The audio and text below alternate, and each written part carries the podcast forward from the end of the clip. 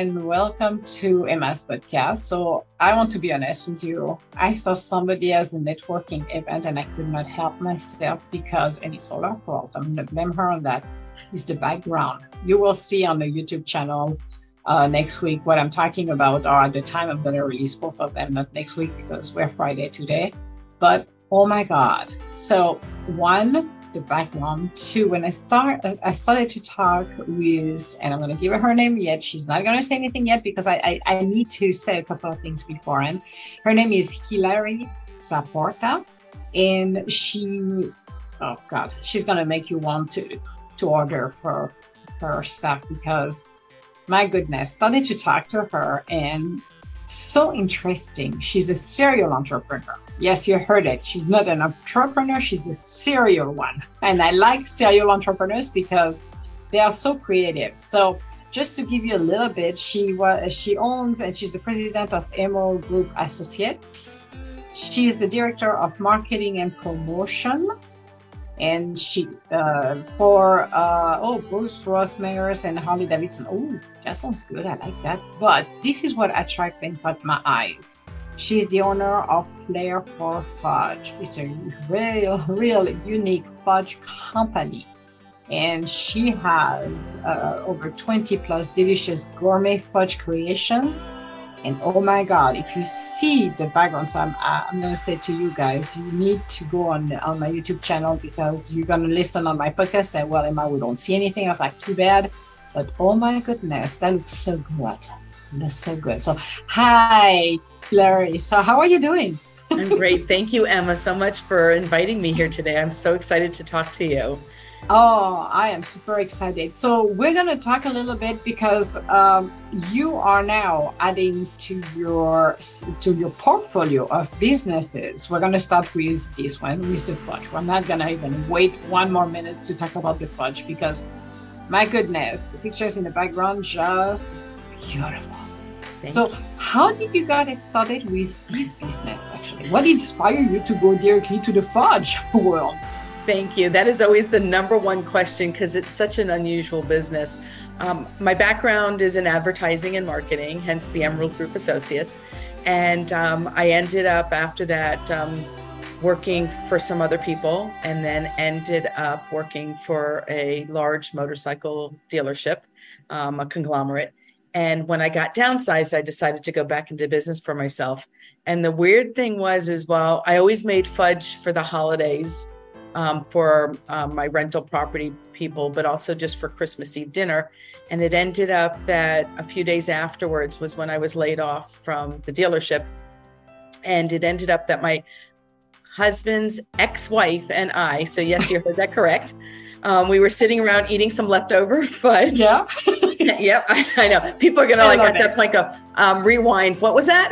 yeah, I know. I love it. It's, I love it. It's, it's like it's awesome. If everybody gets along, I love it. We do. We do. In fact, we're going to see them in about two, three weeks, and we're excited to get together with them. Um, but anyway, so she, uh, while we were eating some leftover fudge, she asked me what I was going to do next. And I determined at that point that after working for some people and not knowing my destiny, that I needed to go back into business for myself because I wake up every morning knowing whether I have a job or not. And so as she put the next piece of fudge into her mouth, she said, Well, do you have any ideas? And I did not want to go back into the advertising business from the time I had left. Things had changed a lot. Social media, I was not really up. And what did I really want to try to start like catching up with or try something new? Yeah. And the third bite of fudge, she said, Why don't you go into the fudge business? And that was kind of what started. And I said, You know, it's great for the holidays. What do you, what, you know, what do I do the rest of the year?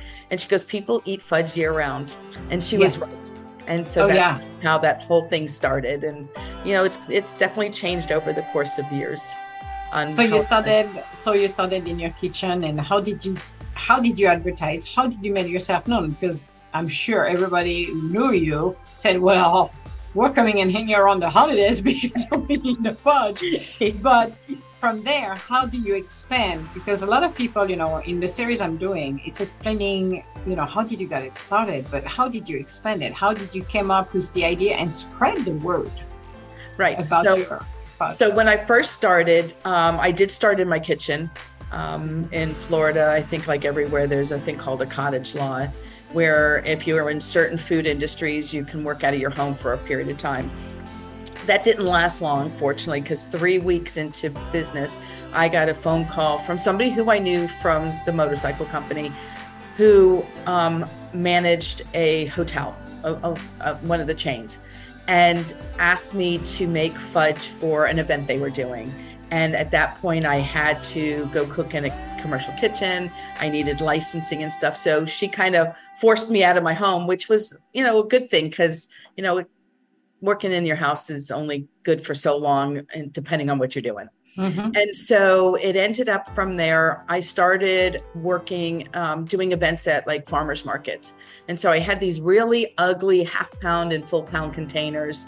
And in fact that first event for the hotel it was these half pound containers that i added ribbon and stuff to to try to make it look pretty. And i created a label for the package that would hopefully make it look a little bit prettier but that's kind of how it started. And every saturday i would go to a farmers market and you know push my wares and you know have people try the product and hope because you know your family and friends will eat something and tell you how wonderful it is. It's like if anybody's ever seen some of these singing shows and they're like, my parents say yeah. I sing wonderfully and I have to go. And then you hear them sing and they're like, I'm sorry, but your family lies to you. Yeah. So I, it always comes back to that. And I'm like, huh, well, I wonder if my family's lying to me or people will actually let, buy let, my product. let, let me let, let me say this just as a fun fact. In my family, we will not tell you if you're a very bad singer. We will put it right there in your face. So in my family, we're pretty much brutally honest a little too much. a little too much. You know, it's maybe brutal, but yeah. at least know the truth, which I prefer than be cuddling and somebody's gonna break the news. Well, apparently not everybody has a family like yours, because as I said, no. I do see people online, and I'm like, wow i said they just they just like threw them under the bus but in my in my case um, fortunately my parent my, my family i don't think lied too much um, but i wasn't sure if my product it's great if you get it for free, but if all of a sudden somebody had to pay, would they be willing yeah. to pay for it? So the farmers market scenario really kind of got my business started. And then from there, I ended up um, where I went to a farmer's market. What I would do at that point then is talk to stores in the area because I was only in business one day. If the farmer's market was on Saturdays, I basically was in business in that area only one day a week. And if I didn't show up for a week, then I was completely out of business in that area. So I started talking to some stores and said, Hey, I'm here on Saturdays. I'm pushing my product. Um, but six other days a week, I'm not here. I can tell them, Hey, if you want, and feed business to your store. And I didn't ask them to purchase a lot. It was just to have a representation. And that's kind of how I ended up building my retail business. And that's how it started. And you know, the pandemic kind of changed things a little bit. And I was mm-hmm. kind of seeing the writing on the wall. So I started my corporate business. And that's when we changed our packaging and we now can customize any of our products and stuff. And so that's kind of how it kind of came about where we moved from one to another. During the pandemic, stores were closed and I would have been completely out of business, but instead I was on calls and that's how you and I met and kind of worked from there. And so now we we're only in a handful of stores that have just stuck through with us through the whole pandemic, but we have definitely gone more to online and to e-commerce. into e-commerce.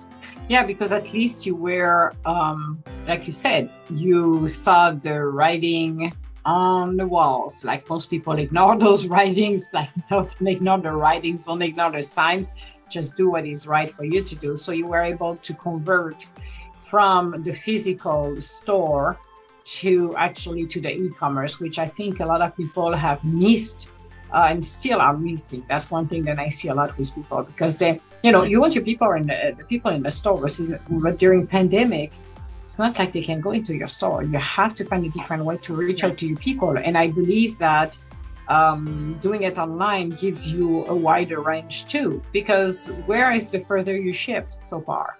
So, so we ship anywhere in the United States, all 50 states, and we can also ship to Puerto Rico. Um, so that, you know, because we do ship everything US Postal Service. So anywhere that they ship within the States, it's a place to do. We can ship to Canada, but I have to be honest, um, anybody out there who's from Canada, um, I appreciate the fact that you'd like the, you know, like to send me business, but the cost of shipping up there, I just, I mean, if I lived in Canada, as much as I would want my product, uh, it's just, it's, it's kind of cost prohibitive. So I tell people if you come across the border and you know you're going to be here, I'll ship all the way up to as far north into the states, and you pick it up just, there. send it just to custom. Yeah, yeah, yeah the cu- it's customs, it's customs, it's packaging. You know, it's just it's you know there's a there's a limit. Yeah. But I do have to say, you know, through and I tell people this all the time.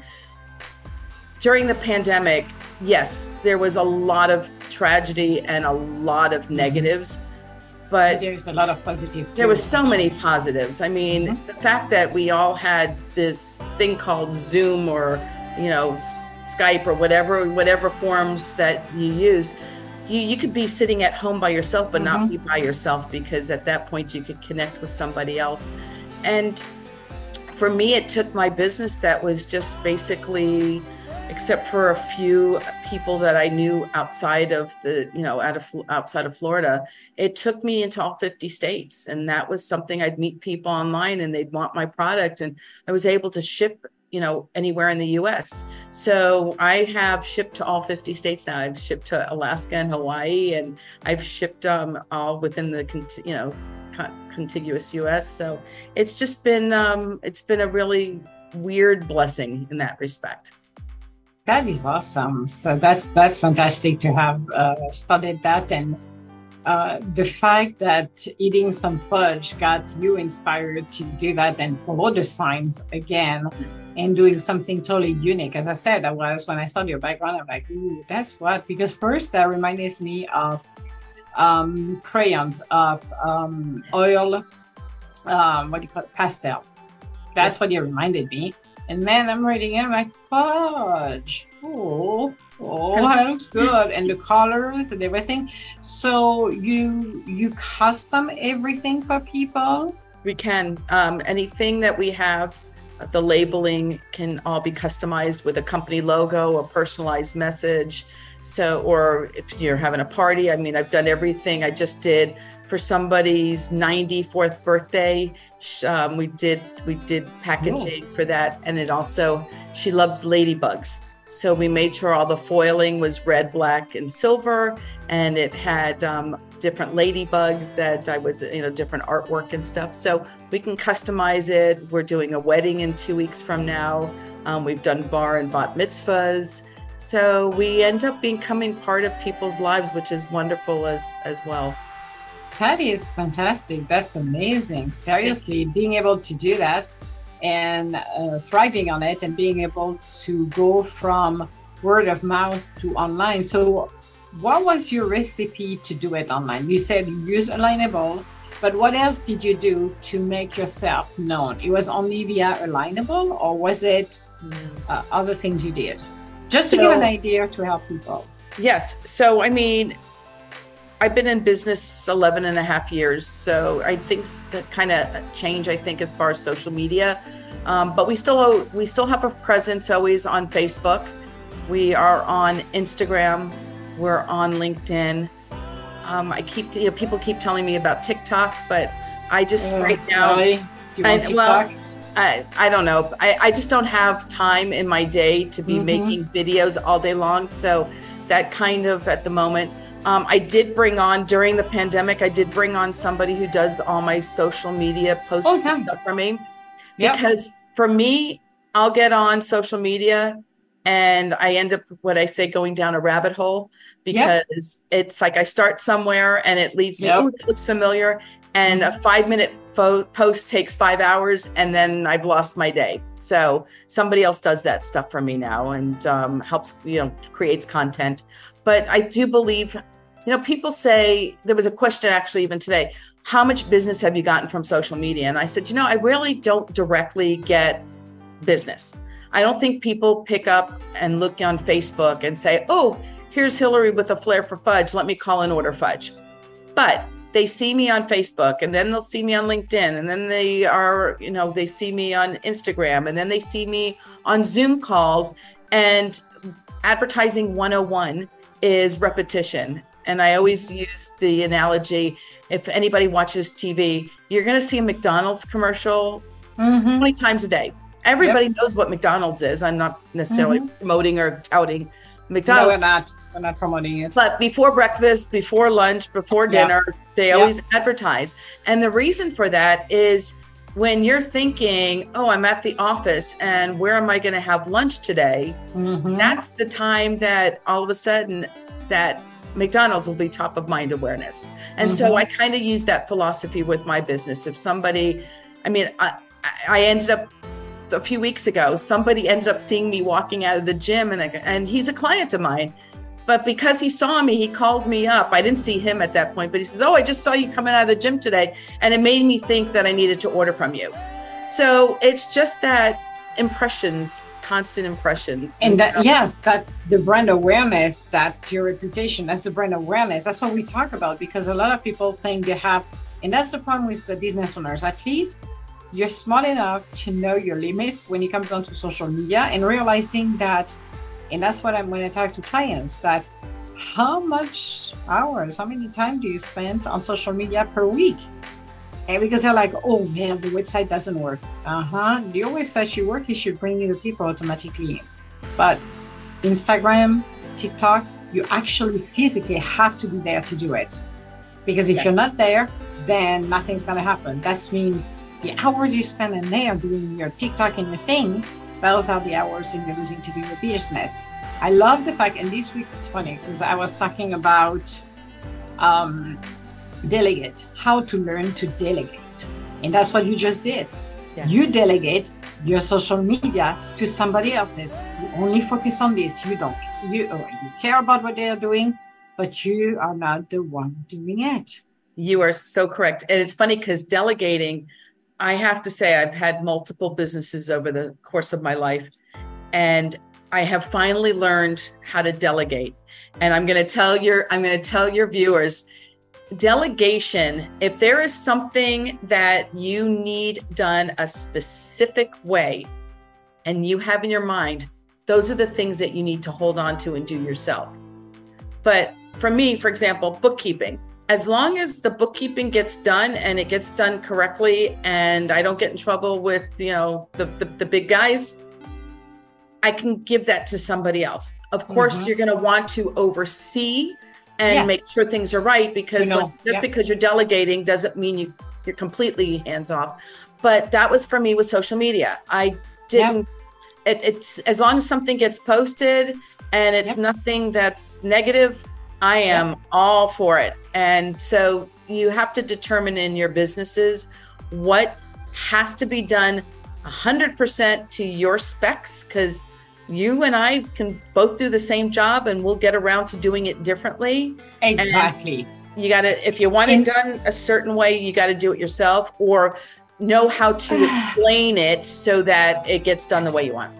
But here's the deal, too. If you do this, you have to be cautious because it's a very thin line. It's like, you know, the edges of the knives. You got two sides of it when you delegate, you have to understand somebody is never going to, it's not you. You're not cloning yourself. So give the general guidelines and let them do the way they normally do, or quote unquote, the best way they know how to. Right. You can guide them, but you cannot micromanage them. And no, that's an so issue. Correct. Exactly. Yeah. So for me, like social media, okay, if you hire somebody who can do the post, you can give them the general guideline. Oh, today, why don't you talk about this, this, and that? Develop let them develop, say, hey, I did this and that, how you think about it. Okay, that's good. Let them do it. But don't try to micromanage. Because the problem when you're saying this, it's like, okay, I know where you're coming from, but I'm sure people who don't want to delegate say, ah, she says so. I said whatever is in my mind that I cannot let, and it's everything. It's like, no. Accounting, let somebody do the data entry. At the end of the day, you're still responsible for it because you're the one with the name on the business. So it doesn't change. However, to do the data entry, somebody can do it. It doesn't matter if you start by A, Z, B, doesn't matter. Let them do it. They're supposed to enter it in such a certain way. Let them do it. Don't micromanage. Social media, there is like office expenses. There is some stuff like maybe getting back. I don't know if you the if you're behind and do all of the fudge or if you getting the orders, but sometimes customer service can be done by somebody else and you're gonna train actually. So they're going to learn from it. And you, one thing that small business to understand, need to understand, because I'm working right now with uh, a huge company, but uh, on the consulting side, but it's document, document how things are done, processes, even for small business, because if you don't write it down, and I know it takes time, I know it takes time to do it and you can have people like me or others that can help you to put your processes in place. But you need to document because let's say somebody, well, your social media got imagine I don't know if it's a he or a she. You see she's a girl or female. Okay, she's a female, let's say.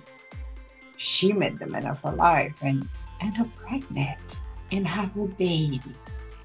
And she needs to be away for two, three, four months then you're stuck to hire somebody.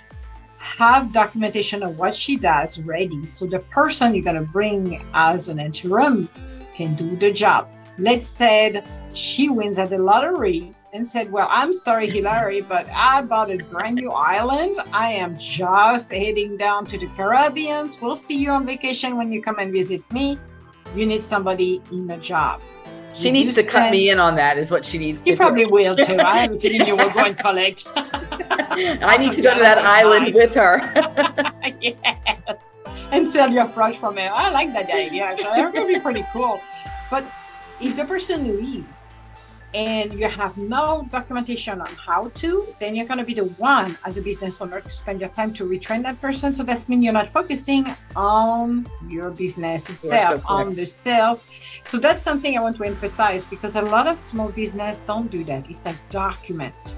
If you don't know how to write it down, connect with me at the end. I will, you know, explain. I will explain this, but do the documentation and the processes. So at least somebody can pick up the the, the papers, look at it, and say, okay, I can do the work. And I will have a couple of questions, but I can do the work.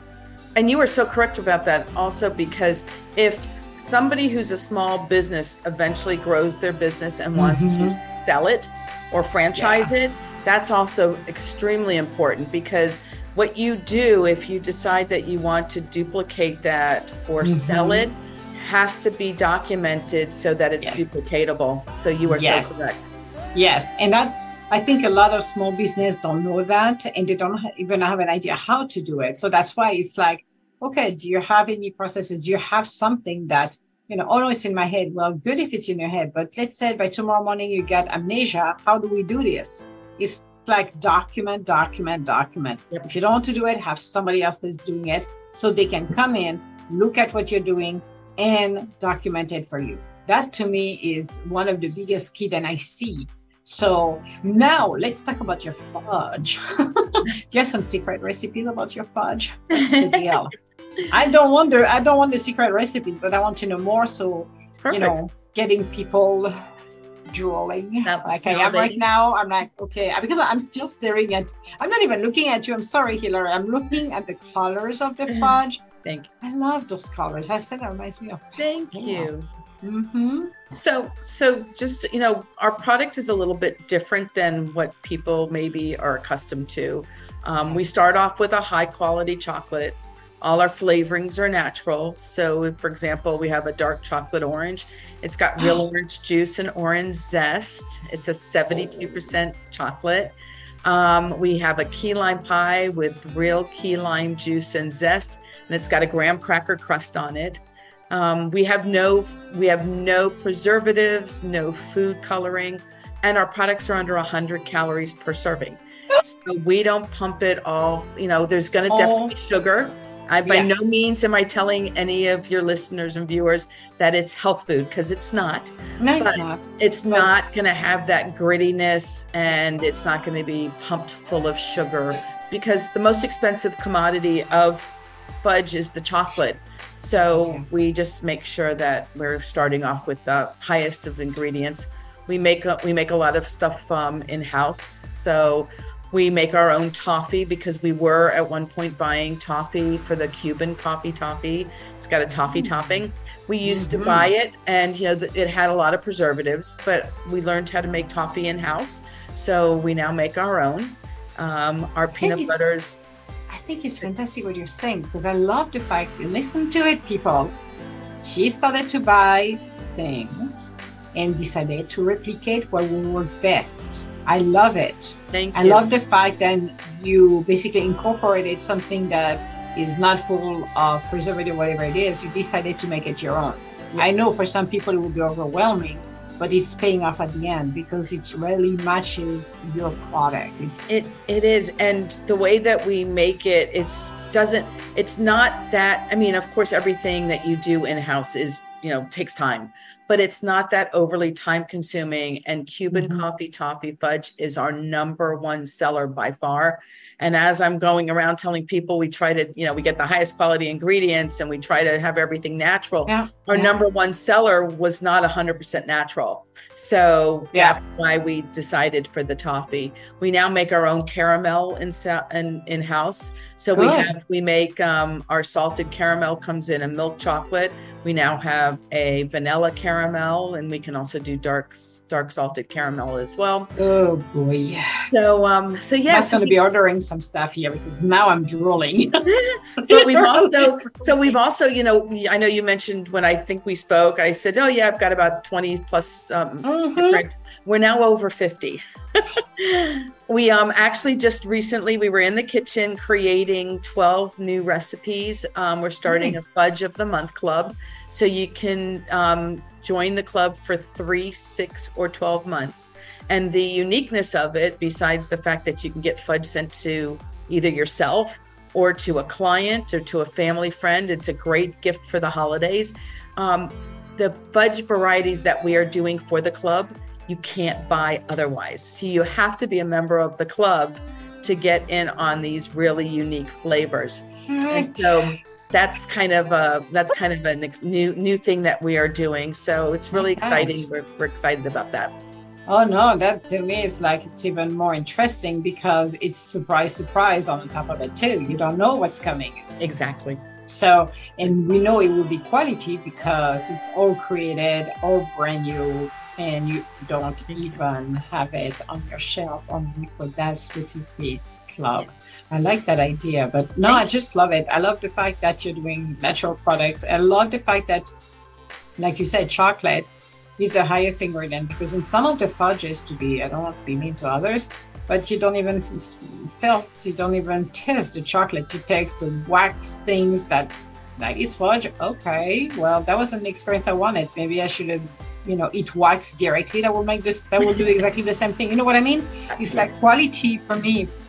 Uh, you can tr- you know here in the us um, in general because it, some people eat a lot of fast food and stuff like that are not exposed to high quality uh, product. They can really understand what quality of a product is like a fresh vegetables and stuff like that that will change your taste buds. Definitely. So experimenting, that's one thing that I have done, uh, not having when I was younger because I didn't like it, but I, as I grew older, so is my palate, so is my taste. So being able to suggest some stuff I hate it when I was younger, then now I can eat. Don't ask me why. This is what happened when you grow and mature. So but the test and being able to make a the difference between a product that's rich in product that have fine top product compared to the basic one that is done and i'm not going to cite one company starting with an h and i'm not a fan of it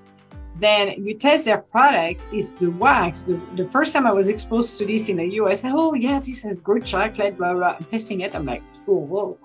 I said really? I said oh boy, they must buy the worst cocoa ever because this is not top chocolate in my book.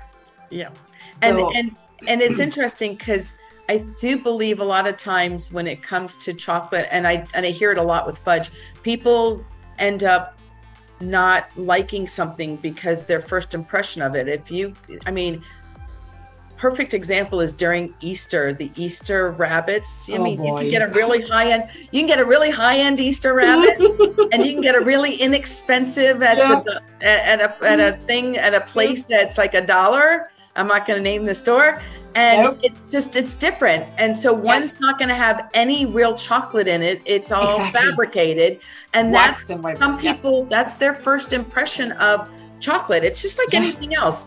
I mean, your taste buds change like every seven years. I tell people yep. that you should, if you didn't like a certain fruit or vegetable or a certain dish, that every seven, ten years you should try it again because something that you didn't like or something you didn't like as a child or when you were a younger adult, yep. your tastes change. I mean, anybody who ever drank, you know, wine, the wine that you drink when you're a young kid is not necessarily nope. the wine you're going to drink when you're older. Nope. And so it's just it's I think it's a learning experience and you got to be open to that. I've always my oh, yeah. I grew up I grew up in a household where you had to try everything at least once.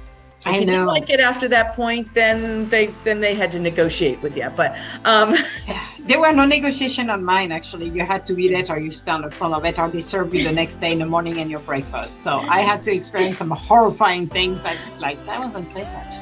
we, we must have grown up in the same household. I remember I having so too. Dining, I had to sit at the dining room table until my food was gone. Yeah. And yeah. I remember there were days that I just sat there for hours to the point where my father would say, okay, you, you got to let her get up and go to bed now because she's just not going to eat it.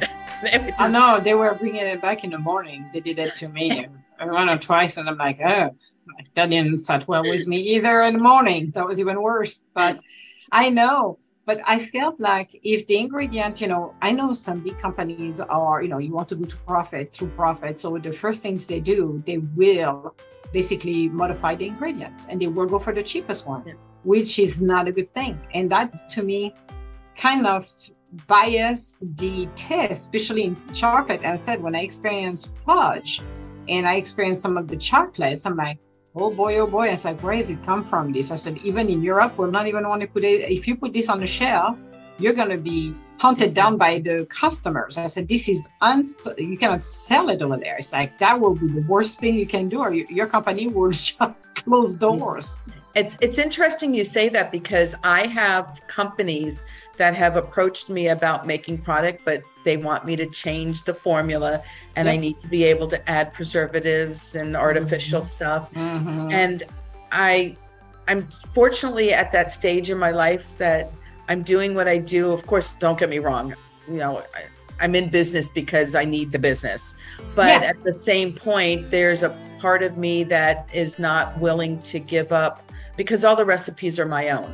So I'm not willing to give up what I've been doing and how I've created my model for my business just so that I can possibly do a deal with somebody make more may, money who may and and who may or may not keep my product on long and then I lose that credibility of the fact exactly. of, of what my product is and how how I differ and I think that's that's that, you're right on point. Um, when you run your own business, it's your heart, your soul, your authentic self. Basically, yes. you're pouring the love, you're pouring the passion, the uh, your standard, your high standard.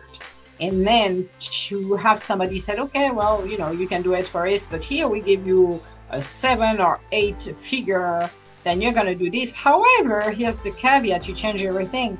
I'm sorry, I would walk away from it and say, I'm sorry, I cannot because this is not me. And exactly. I will not put this out there with my name on it because I know it's not the quality it's supposed to be. That to me is a very, very, very big um, selling because this is where you see if you're okay doing a business is not you know it's very difficult. Uh, it's hard. It's you have really have to show who you truly are to run your business.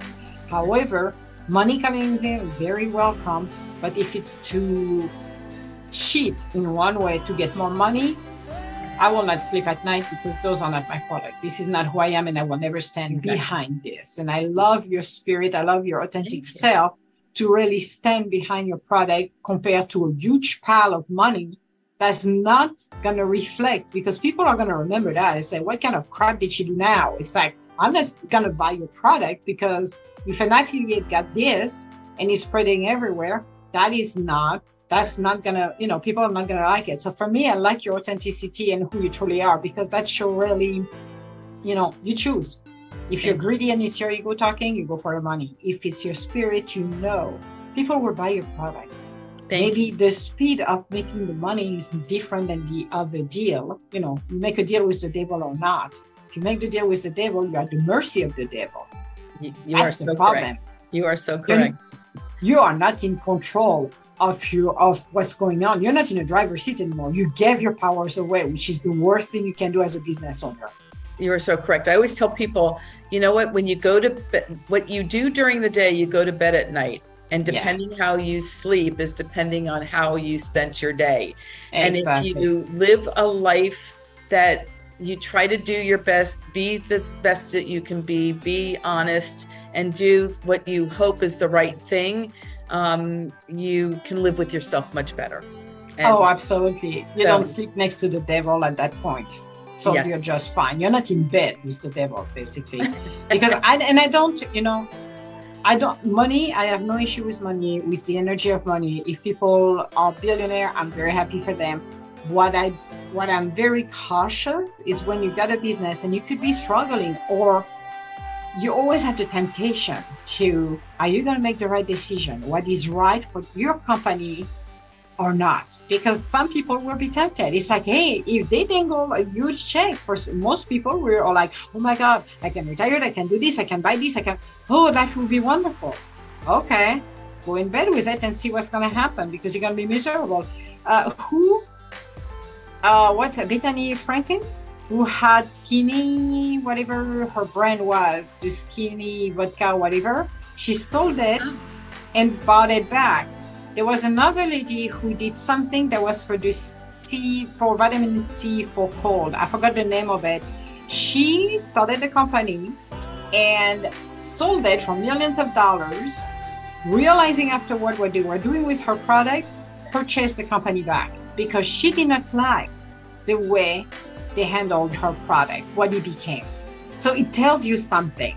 Yes. Those companies will always modify, and because they're big one and they don't look at uh, consumer wise, they're looking at how much they ma- uh, how much they're making. It's based on their boards and their board of directors. It's all about the profit. How much millions more dollars can I make? Which is okay. That's that's that's their their game. Right. However, it's better to stay a smaller company to grow steadily, making it, feeling better, making at the end probably millions of dollars at the end of the day. But you take the time to do it and refusing those deals, those bad deals that's not going to help you. It's you just hit the word. It's the bad deals. I mean, yeah. I think I think all businesses are out there to partner or to move their business yes. better with good oh, yeah. with good deals and those good mm-hmm. deals maybe take a little bit longer but once again it ends up in the long run it ends up being much better i mean exactly but you need the right deal and you right need to deals. be cautious of the people who wants you to sign you and i don't care how big of the names they are you have to look very closely of what their demands are like you said yeah. they wanted to change your recipes they wanted to do this and that and the product will totally change compared to what it was. You're preserving something authentic, which is fantastic. And there will be, I will not be surprised, there will be companies who are going to contact you that will respect what you're doing and be able to say, okay, we can produce this, we can do this, and whatever, and have a bigger deal and a better deal. You don't have to rush. In business, you have to be cautious of rushing when you see the nice, shiny objects and yes. do it right. So it's not the problem of the money, it's the problem of who is at the end of the deal and what are their true intent. Because they will have to tell you at the end of the day, if they want your business, if they want to purchase your company, they will ask you for some stuff. If they want a joint venture with you, they will ask you for what they need. And this is where you have to be cautious. So I'm so proud of you. Seriously, it gives me the chill actually to uh, to talk to you because you really bring the authentic side of it of you. I have known people here in Minnesota because we got two huge uh, biomedical companies. So there is a lot of people who came from uh, uh, the East Coast, started their company for the for the idea of they're to create something new in biomedical world. They're make, them, make themselves known to those huge companies for them to be purchased and didn't give a crap at the end of the day because they wanted the money. Okay, that is business. Right. That's that's that's the way they did. But there is the other side where we are, and it's about the craftsmanship. It's about the client. It's about the product itself to bring the best product to the market for people to enjoy it and to have a fabulous experience. And to me, this has more impact than a quick deal to decide to be bought by a big company.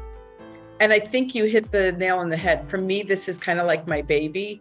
Mm-hmm. And when I go to, we do a lot of pairings where we will go to like a liquor store and yeah. we will pair our fudge with whether it's wine, um, I do. I'm, do, I'm, doing a tequila one next week. I've done mezcal. We've mm-hmm. done um, rums. So I mean, it's a combination. And what for me, what I get the joy because I do cook everything myself. I don't. I've not hired somebody. That's one of those things that we went back to a little while ago. I've not delegated the cooking because of, of many reasons. But yeah when somebody tries my product and it puts a smile on their face or brings yeah. them back to a memory as you know when they were a kid and they had a parent a grandparent a mm-hmm. aunt or a sibling or whatever that used to make fudge during whatever time it brings them back to hopefully a good time me having that product it's a little bit different that if i get to that day that i do decide to sell the company it I'm going to have to completely divorce myself of it and let yeah. them take over um, and do what they want to do with it. Um, companies, you know, you create widgets or you create something. I think the mm-hmm. passion there is, and selling it is a little bit different than when it's a product that you that people consume. I, I, just think that there's a little bit of a difference there when. Oh, some... Oh, it is because it comes from you. It comes from the love and the passion you bring into the, the cooking. Because a lot of people don't realize you transfer your energy into your food as well. So people will feel that positive energy when you're doing this compared to the big machines that you know is impersonal and nobody is praising or you know sending energy in there at all. It's a product it's a product it's food it's food but there is a huge difference when you really taste somebody else's that no that's true on top of it because no, you pour the love. Have you ever been to a restaurant when somebody the cook is in a bad mood and the food is crap and you go to the next the following time you go to the same restaurant it's like oh that was bad last time but it's better it's all based on the mood and the energy as well. If the cook sure. is happy, well, the food is happy, customer happy. If it's crabby, good luck with that. It's like, oh my God. Called next restaurant. exactly. Interesting. Or you ask like the chef is in a good mood. well, I am always in a good mood. You know, my tagline, as you know, it's like I tell people who I am and um, and where I fudge around all day long. That is my part of my like close on anything. And so, yes, um, I have learned, and it's funny, I guess now thinking about it, if I am not in a good mood, I don't cook. Exactly. So it's just um, cooking. Cooking's always made me happy. Um, my family, my mother made some great things, but she was as a overall, I don't recall her ever being that great of a cook. So when I got off, when I went off to college, is um, is when I learned how to cook. And there was one of my roommates, one of her high school friends. I was always his guinea pig, and he was the one. And and he taught me. He taught me about the finer things of life because that was not something that I grew up with. So things like you know oysters and caviar and Courvoisier yeah. and um, yeah. that Courvoisier cognac. Ooh, cognac. We're talking. So, yeah. so stuff like that. Sorry, I mean, people. it's just he he came from a he came from a well-to-do family so yeah. he did not live like a typical college student and yeah. I went off to college and literally put myself through school so i didn't have much i didn't have much money to eat and he just kind of took pity on me i think so it was it was a match made um no but that's nice because he opened something that you did not know which i love because you know not everybody you know lives uh, what we call it in europe a silver spoon in our mouth i grew up when i was poor uh, we were poor, but uh, it's learning um, to be curious and to learn more. So when you get somebody else who gives you the possibilities to do that, to me, it's fantastic. It's great. So it's a yeah. great education, and it already set the standard of what you're going to become because you're going to remember those experience, and that to me is is fantastic. So yeah, I I love it. I absolutely love that. So you should not be um uh, what do you call it um, it should be part of of the life and complementary of what you became because you learn what the finest Thank even you, if yes. they were probably weird in mouth versus like holy crap this is salty isn't it? Or this is this or this is that or it's like oh boy this is real strong here. But it's the taste it's understanding and smelling it and really taste something different and maybe some stuff at the beginning were like oh i'm not gonna do this again. But just learning. It's true. And, it's it's really opening the taste bud and to me it's it makes a huge difference. But it's interesting you said about your mom that she wasn't a great cook or she was you know. She made a few things that to this day that i will make. So she had like thanksgiving meal was always amazing. But like everyday stuff and i don't know if it was just because everyday stuff just sometimes every day. Boring. Or or what but it was there was certain meals and certain things she made and didn't make them often, but those were the special moments. Yeah.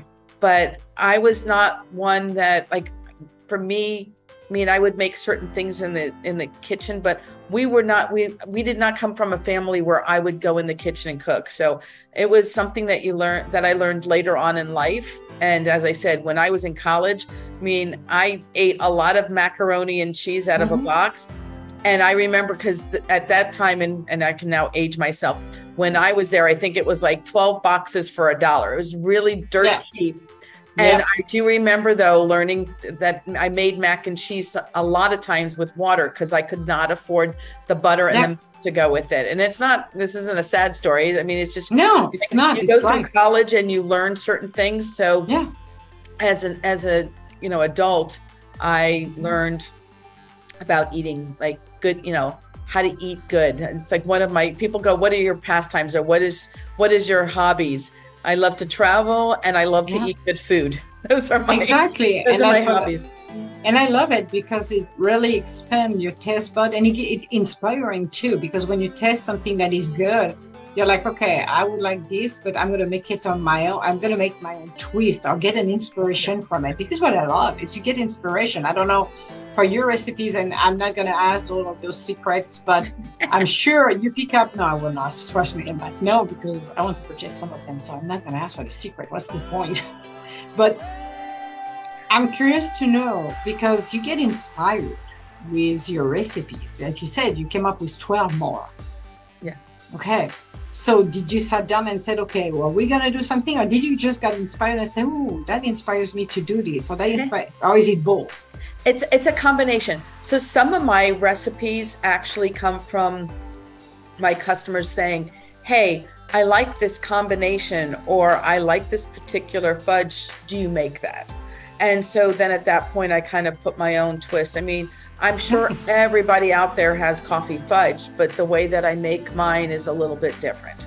Um, there, I'm sure there's companies that make key lime fudge, but I make mine a little different. I never um, trust uh, key lime, so I am trusting some my order where we're done talking. Just to let you know, guys, everybody I interview, I don't give me any freebies. I purchase stuff. So I this is on my list because when you said key lime, I'm like, oh, you're Florida key lime. I'm good. yep, we um we get our we get our limes to, um, down from Marathon, so um mm-hmm. they're they're local. We try to source local whenever possible. Nice. We source organic whenever possible. Yeah. For our fruit. Um, although citrus fruit doesn't necessarily organic, it does not necessarily need to be organic, mm-hmm. um, but we do use the zest. So we do try to buy organic so that we can so so that we can zest it.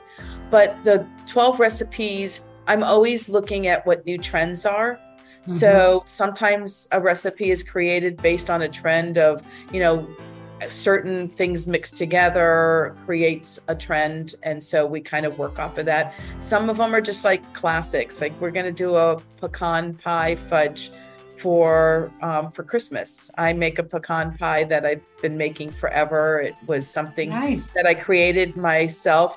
I'm one of those that for a pecan pie, I I like lots of pecans, Mhm. and most pecan pies they have like that really thin layer of pecans on top, and then they have that jelly. I'm not really fond of all that gel in the center, so um, I created something a little different, and the pie is like it's pretty straight through pecans. And if so, if you don't like pecans, you're not going to like this pie.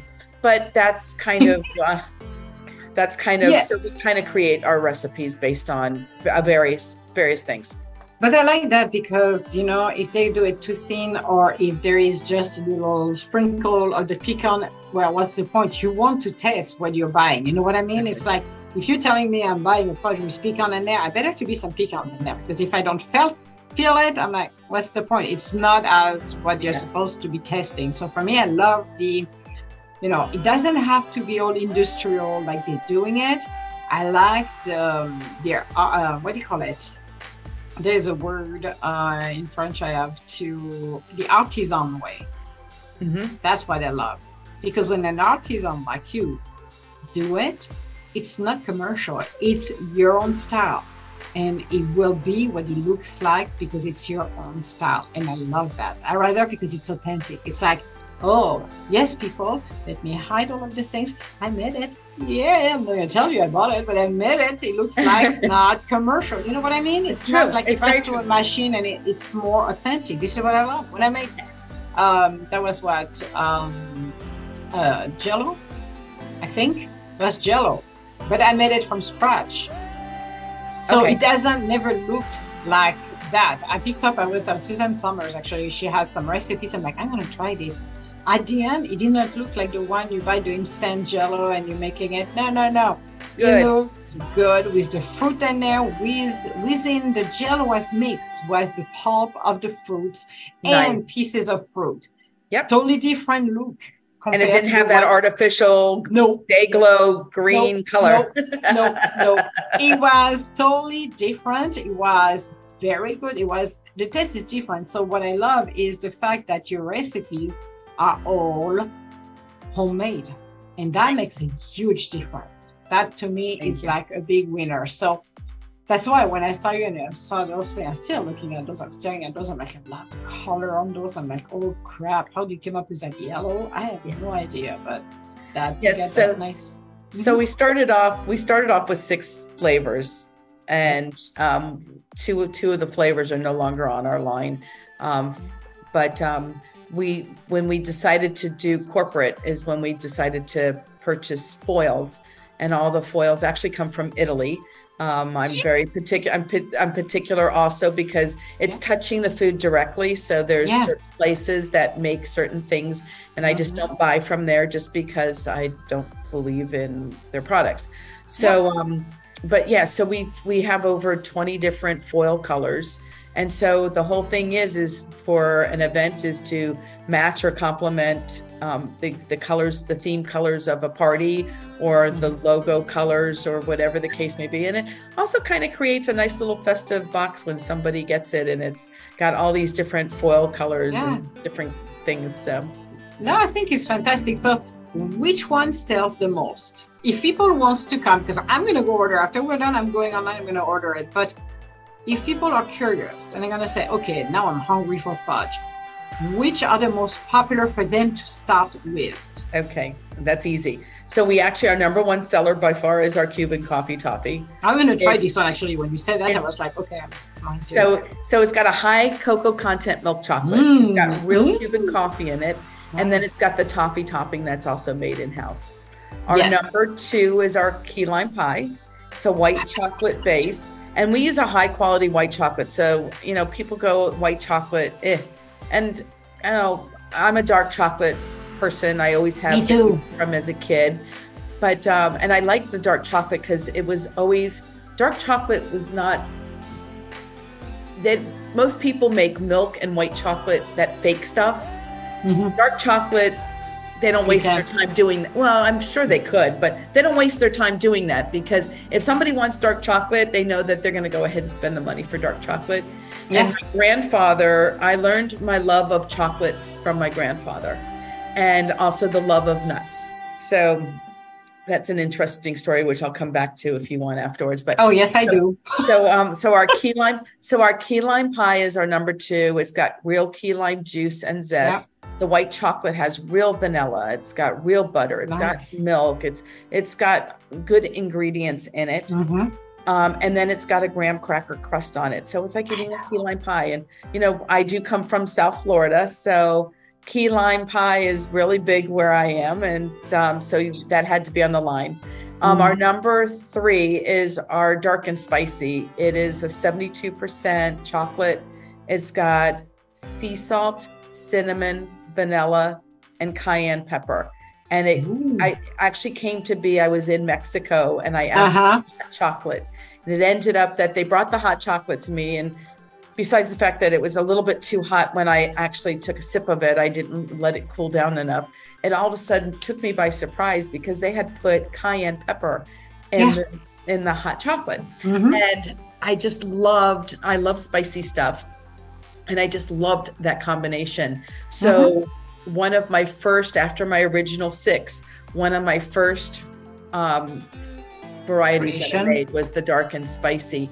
And we now make dark and salty. It's the same sort of thing. It's not one of our top five, but it is that we make it. We just leave the cayenne pepper out. And it's what you're going to do is you're going to get the salty, you're going to get the sweetness, and then you're going to get the warmth and it's not like overly spicy. I want people to pick up all the different nuances of the fudge. Yes. I want you yeah. to taste the cinnamon. I want you yes. to the sea salt on the top. I want you to pick up because we use a real high quality vanilla. I want you to pick mm-hmm. that up.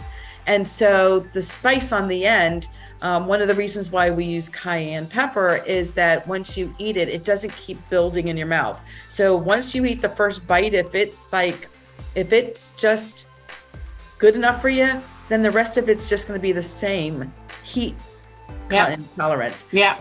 So then our number four is our dark chocolate orange. It's also a 72%, and it's got orange juice and orange zest. And then we round out, we change our top five every so often. So we create, we actually have a sample pack. It's a top five sample pack. Right now, our fifth is our chocolate peanut butter. And so hmm. we make um, our own peanut butter in house. And um, it's just mixed in with um, our classic milk chocolate and it's chocolate peanut butter. And so that rounds out our, our five. And um, no, that's that's awesome. I love it. I love the fact that uh, you use the cayenne because in Europe it's more the pimento than we're using on some of our dark chocolate. Right. And it's not burning or numbing. It's more numbing. The problem is, is how much do you put in, how much is too much. So when you put too much and then after a while you have no taste, you're totally numb. So I like the fact that you're using it. And I like the fact that you want everybody to test every single ingredient and the heat comes last. Yes. That I love because it gives you that you know, kick, but it's training your bud test actually, which I love. And and that the is thing is, is there are people that you know that are wine drinkers. The Cuban mm-hmm. coffee toffee and the dark and spicy actually go really nice with a Cabernet.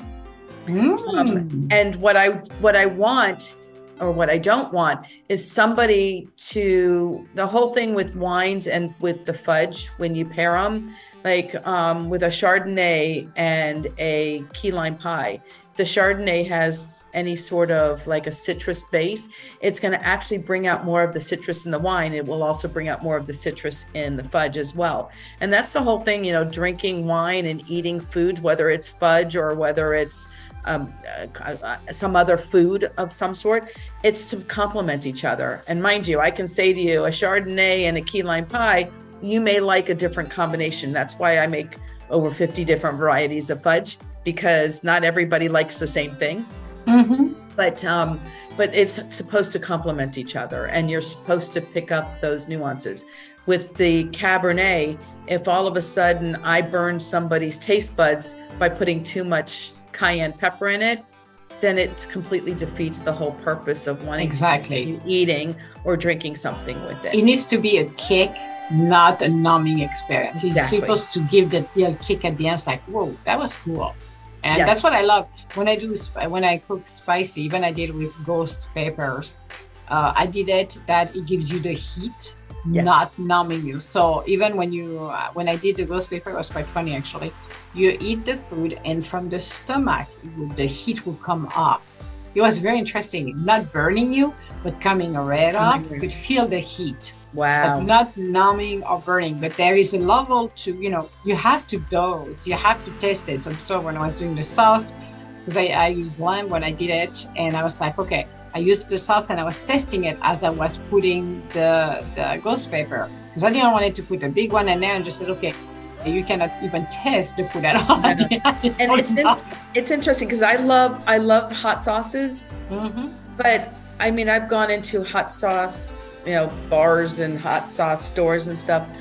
And it's like i think it goes by skulls right? I think is the is the is the yes yes. I i want i want for me i want a hot sauce that's still going to have some flavor to it. Yes. i mean i can eat i don't know if i can eat that hot of stuff but i can definitely eat more heat than i think than you know mm-hmm. than a lot of people but the thing is is it just completely numbs your taste buds of yes. everything else so to sit there and have a bragging right that i can eat something that has that much that's one thing but if you're using it for any sort of like enhancement i think yes. most people you know you put you put hot sauce or tabasco or whatever mm-hmm. sort of sauce yeah. on it's to try to enhance what you're eating and once again if it's too hot and all you're tasting is that or it's killing everything yeah i don't quite get the i don't get quite on it, but whatever. And I, I no, no, I agree with that because for me, uh, you have the, like you said, it's enhancing, but it gives you the opportunity to still test everything. It's just a little kick at the end. So that's why, because it exactly. happened to me actually a long time ago. Uh, there is a place here. I think it's still there. I don't know. I've not been there for ages, but they were they were doing southern southern cuisine, and when I went the first time Oh boy, the medium, that was the medium I was asking. Oh, by the time of the second bite, my entire mouth was numb. So basically, I have no idea what I ate. Wow. At all. And it was just supposed to be medium heat. So I don't know what was the hot, hot at that point at all. Came back over there a few years later, and I said, I want very low.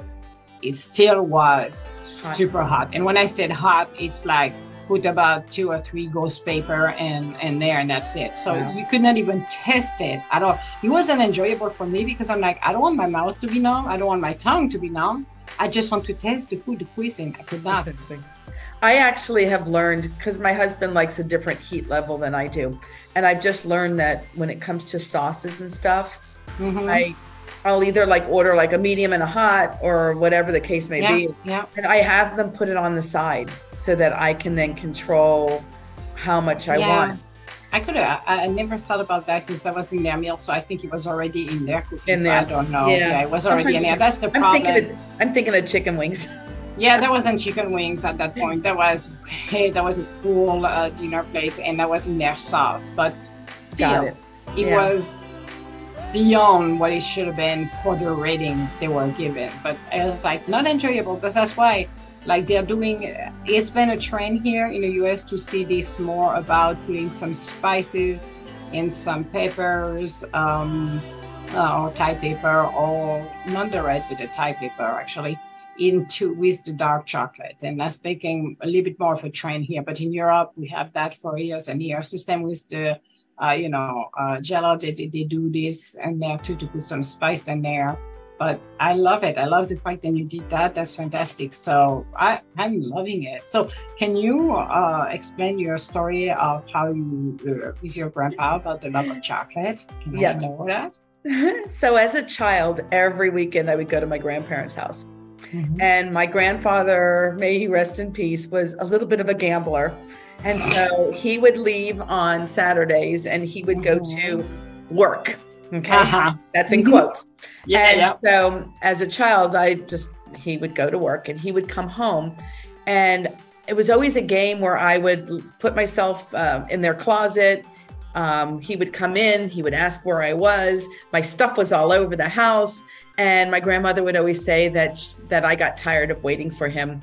And so I left that my my dad picked me up and took me home.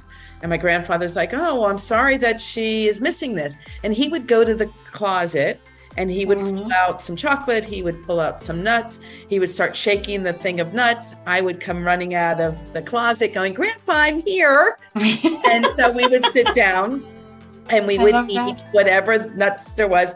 Well it wasn't until i was well into my adulthood and i think at that point my grandfather had passed away and my grandmother sat me down one day and she told me the story about the nuts and the chocolate and I never knew there was a story. I just knew that he liked nuts, chocolate, and cheese. Those were his things, and I like all three of those.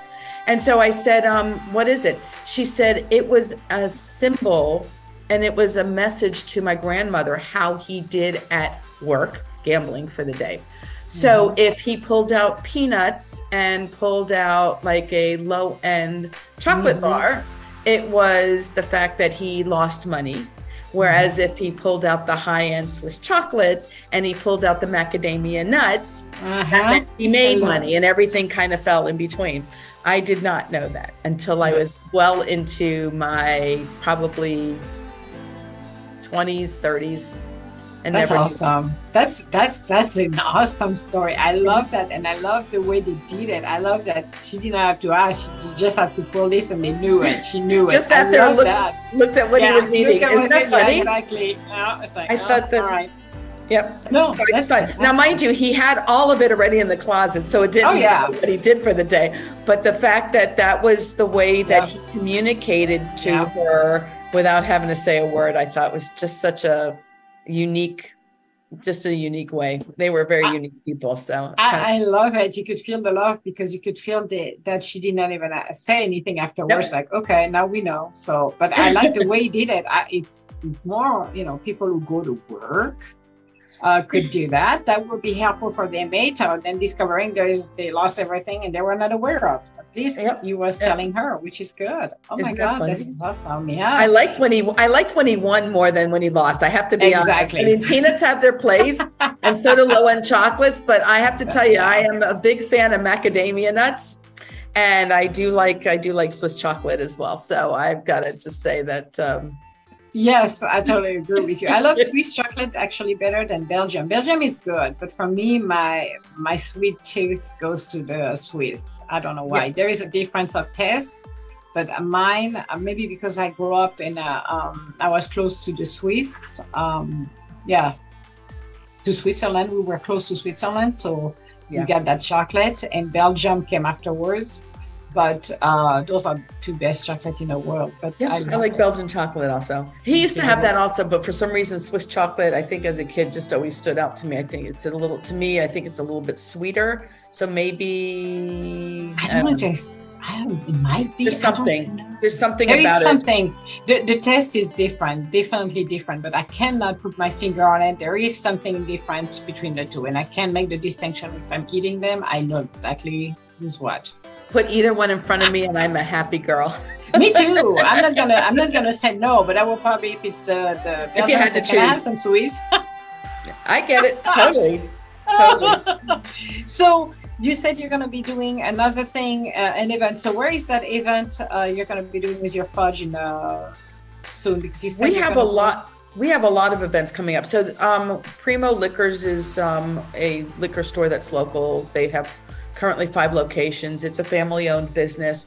And once again, just like us being like where we support local, like we hope people support us local. Yep. Um, or just small business in general. I mean, we've got the big box liquor stores around. We choose to buy, you know, even if it costs a little bit more, we choose to buy from the smaller people just because they're the first ones that are going to get hurt and whatever.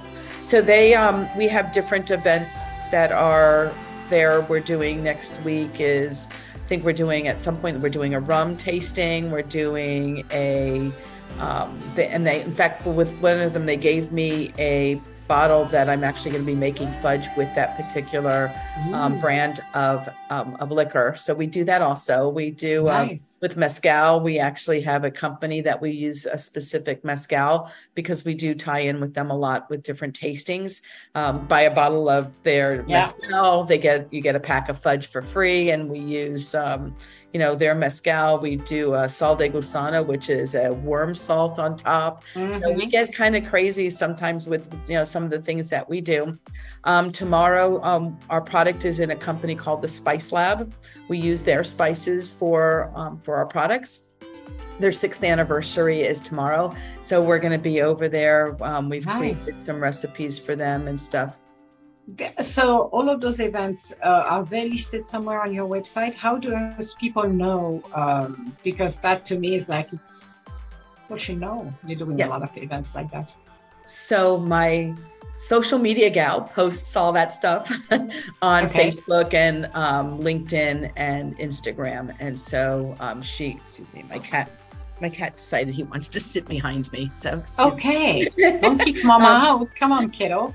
no, he's right there. He's right there. You know, he he rules the house. He lets me live in it. That's how it goes. Yeah. Um, but um, but yeah, my social media is the way to is the way to to kind of know about uh, mm-hmm. what we're doing. We used to do a newsletter. We kind of stopped that during the pandemic because you know to tell we can just sit there and tout ourselves the whole time as far as you know our fudge and whatever but one of the things we would do other you know different things in our newsletter and one of the big areas that people would read the newsletter was to find out where we were. And during the pandemic we weren't anywhere but our own living room and the commercial kitchen. So at that point we um, stopped the newsletter and i just have not picked it back up yet. I mean um, events are starting really to pick up now. So, but social media is definitely filling in, and that's a great place to to kind of find where we are. And we can order at flairforfudge.com where. You can customize it, or yes. you can pick what you've got. So if the, if somebody has a specific request, they can contact you directly there. Uh, for, definitely and I have and I have to say also our website right now um, we've got several flavors. We don't have all of them. Some of them are seasonal because we do buy like our guava cream cheese fudge is a seasonal item. Right now we have pumpkin pie. It's pumpkin season, so that's on our site. So there's certain things, but if anybody wants to hear what we have fresh and what we're making at the moment, they can always call me as well. I, I do I do enjoy talking to the people. So you know sometimes just ordering online. If you see what you like, that's awesome. Um, if you want to hear what else is available or what's coming up or um, more information, like our Fudge of the Month Club is not on there at the moment. Um, we're we're just in the process of finishing up some stuff to get that online. So if anybody's interested in anything else that they heard today, they can always call me and I can always elaborate a little bit more or let them know what's going on. Yeah, absolutely. And the phone number is 754 444 0585. All of these, by the way, will be in the description of the podcast uh, for um, the audio as well. So, and it will be on the YouTube channel where to contact you as well. Because as I said, Oh, if you're looking at this, I'm drooling. I'm, I'm like, first of all, I did my groceries list, to be honest with you people. So the uh, Cuban toffee is gonna go first with the, I love key lime. The only time I eat key lime is if I'm in Florida. So to be honest with you people, I've learned way long time ago when you test the key lime from Florida directly, you do not want to come back from it. So, and the dark and spicy, but I love the dark and orange. Oh, that is my favorite one too dark and orange. I know. And people people do ask about like key limes. So like, are they really different than like the Persian limes? They are really different. Key oh, limes. Oh yeah. Really, key limes are nice and small. Those are baby. Yes. The babies. Um, there's a completely different. They're not as tart. I think it's like there's a no. different. There's a little bit of a different taste and texture to them than um, than other limes that you would normally get in the grocery store. We're very lucky absolutely them down here. Yeah, because I made a well long time ago um, when I was doing I think it was what bars or something. I make key lime key lime bars, and yeah, you know when you know yeah. you're not gonna use lime, you use key lime, and you know the taste. The taste is very very different, and it's so, it so good. Mm-hmm.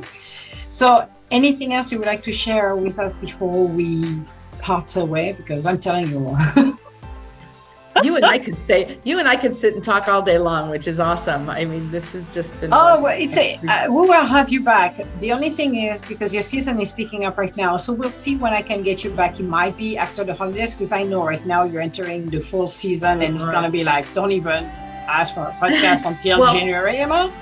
No, but I do have to say, I mean, if anybody, any of your listeners or viewers out there do decide that this is this could be a perfect gift for them, I, because I am a small business, I just ask people to reach out.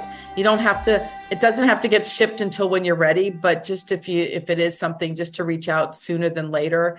It's like if you want if yeah. you want something specific, you don't want the leftovers when all of a sudden you call on the 20th and go, "Oh my god, I want fudge."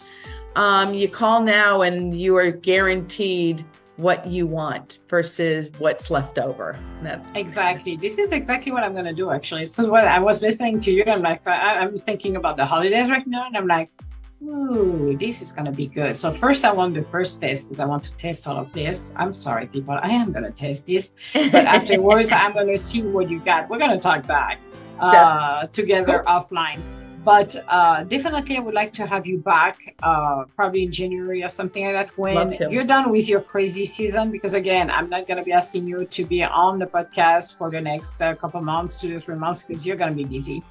But definitely, people, if you need something right now from Hilary and uh, Flair for Fudge, connect with her right now. And as she says, if you want something for December or even Thanksgiving or anything like that, maybe it would be good to place your order now so at least you got this in the, on the book and you will get something fresh and not the leftovers because some people go shop at the last minute on December 24th or the 25th.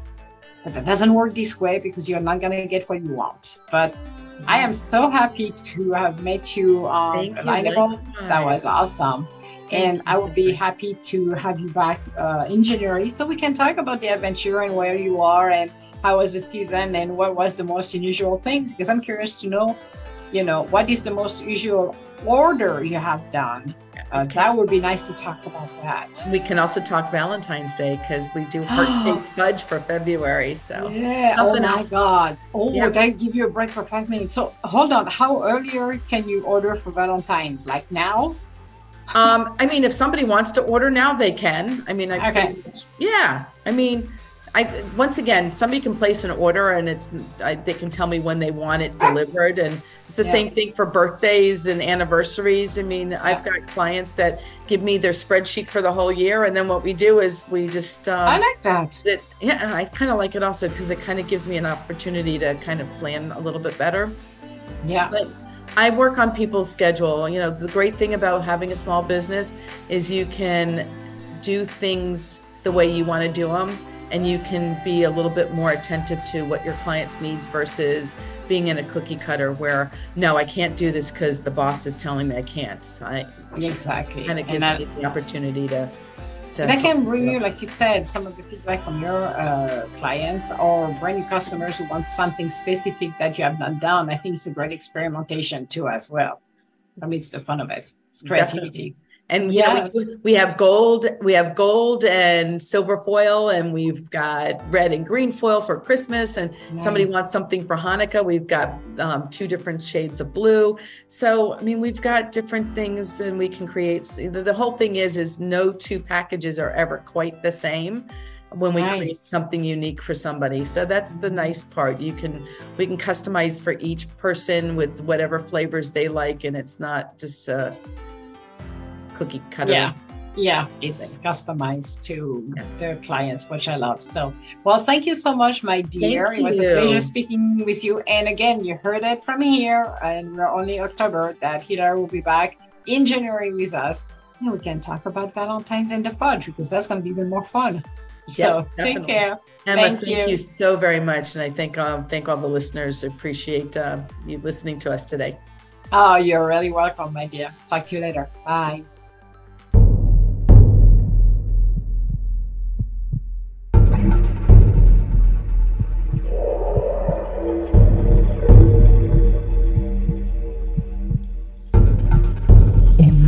Universe Podcast.